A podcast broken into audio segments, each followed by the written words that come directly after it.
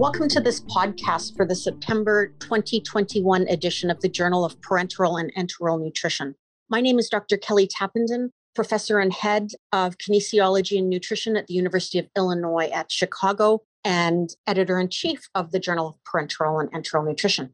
I'm pleased today to welcome Dr. Isabel Correia, who is professor of the Department of Surgery, Federal University of Minas Gerais, and from Belo Horizonte in Brazil.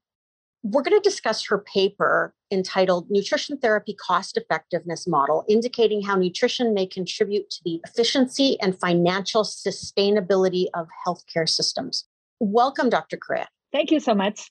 I was really pleased uh, and intrigued to see this paper because uh, you know you've been part of the conversation over the last decade plus about the prominence of malnutrition in the developed world in patients who are in the hospital who are living with chronic diseases. Really anyone who is inflamed is going to be at risk for this and it's something that we know negatively impacts individuals. And so of course they have increased lengths of stay increased complications increased mortality increased costs however we despite all of the talking and writing that we've done on this it continues to be underdiagnosed. Less than 10% in recent reports are officially diagnosed, despite the fact that we know the prevalence is one third to 50%.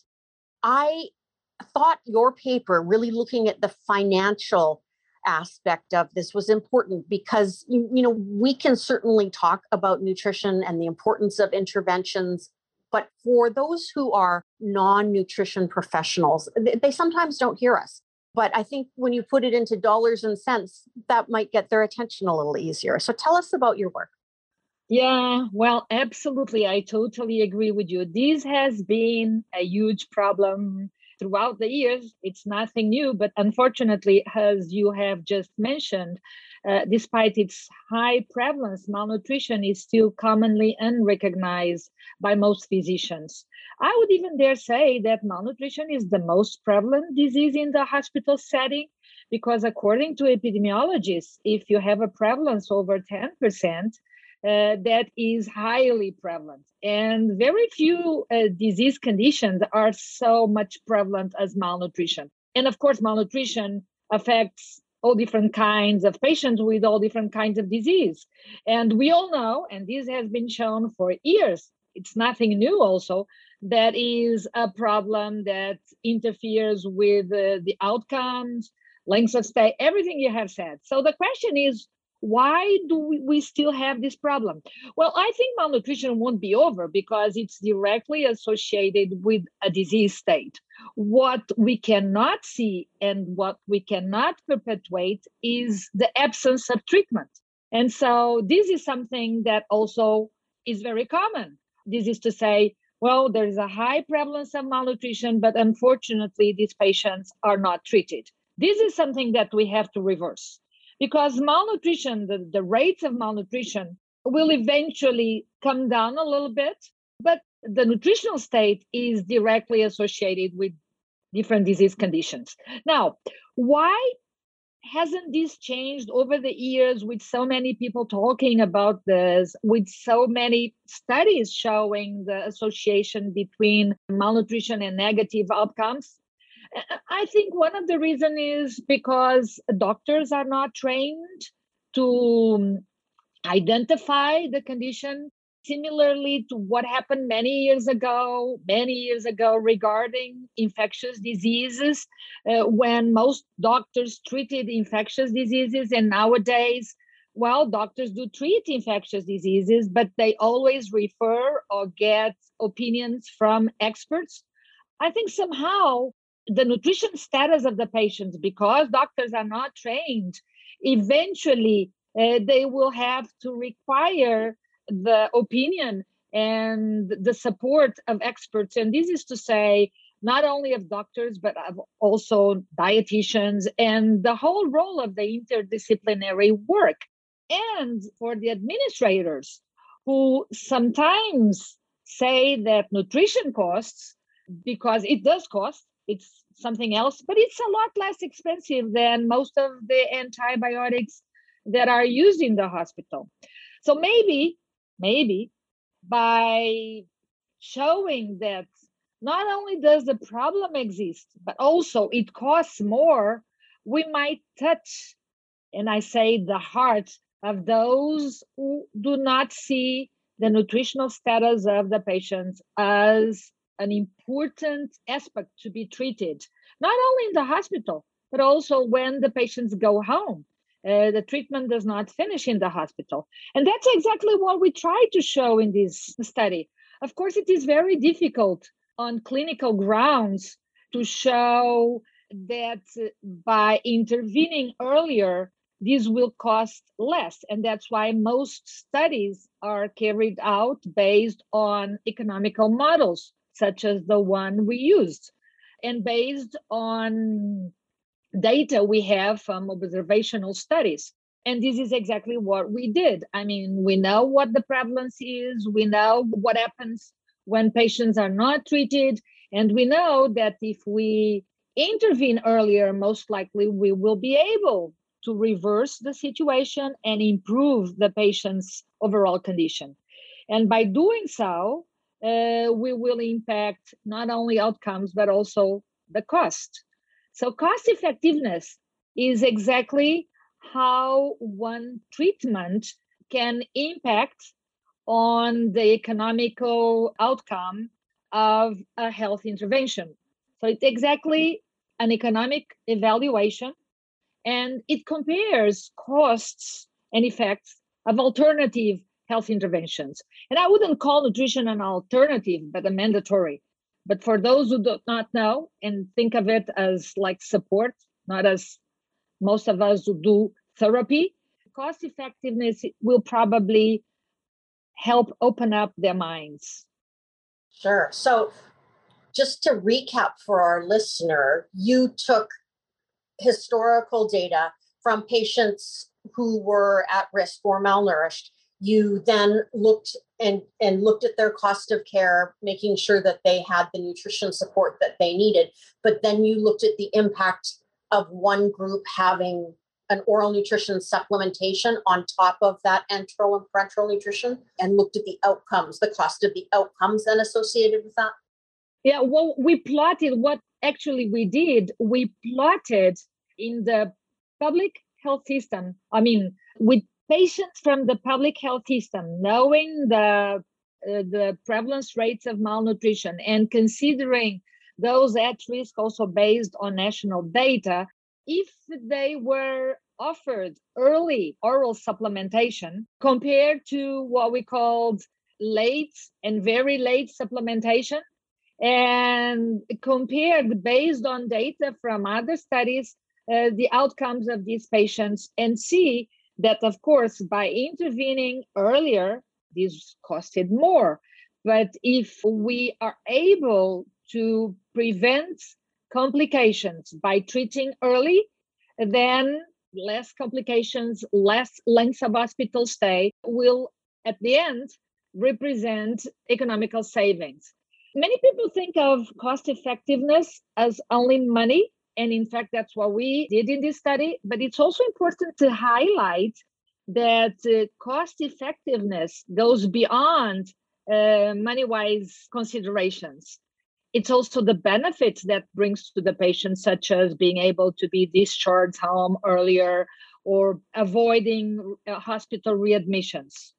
So that's basically what we did. We plotted based on real data and on three conditions early interventional, let's call it middle time intervention, and late interventions based on what most practical, hands on, everyday life is seen in the hospitals. Okay. Um, and you looked at it from a bunch of different perspectives. So, what is the cost effectiveness? Tell us the efficiency and financial issues in providing nutrition therapy. Of course. So, as stated, if we intervene early, this will increase the immediate cost. But because we prevent potential new admissions, we avoid readmissions, and we prevent death, although if a patient dies early, that won't cost all that much directly to the hospital system, but it costs to the society. then the overall savings uh, is important. So let's say if we have an incremental cost of about $38 million, our effectiveness will lead us to a cost effective per patient of $92. Uh, okay, so I interpret that is if you are to provide this nutrition therapy, it will save $92 per patient yeah. per hospital stay? Mm-hmm. Okay. And then that would also vary based on the acuity, um, like the, the population disease that you're looking at, um, whether it was started early or late to your earlier point. Yeah, well, in this study, we really weren't able to separate according to the disease because, again, this is a financial model. So we took in consideration as if every patient was the same, which we know it is not. Uh, he is not or she's not it would be interesting to compare patients according to disease, but that's something we did not do because we worked with data from the public health system and we do not have that discrimination according to the disease with all the details so that we could plot that. Sure. So that that's a hypothesis for another day. In the US, billing works such that we have the primary diagnosis and then if malnutrition is properly diagnosed, it is considered a complicating condition on that diagnosis and additional funds then are available.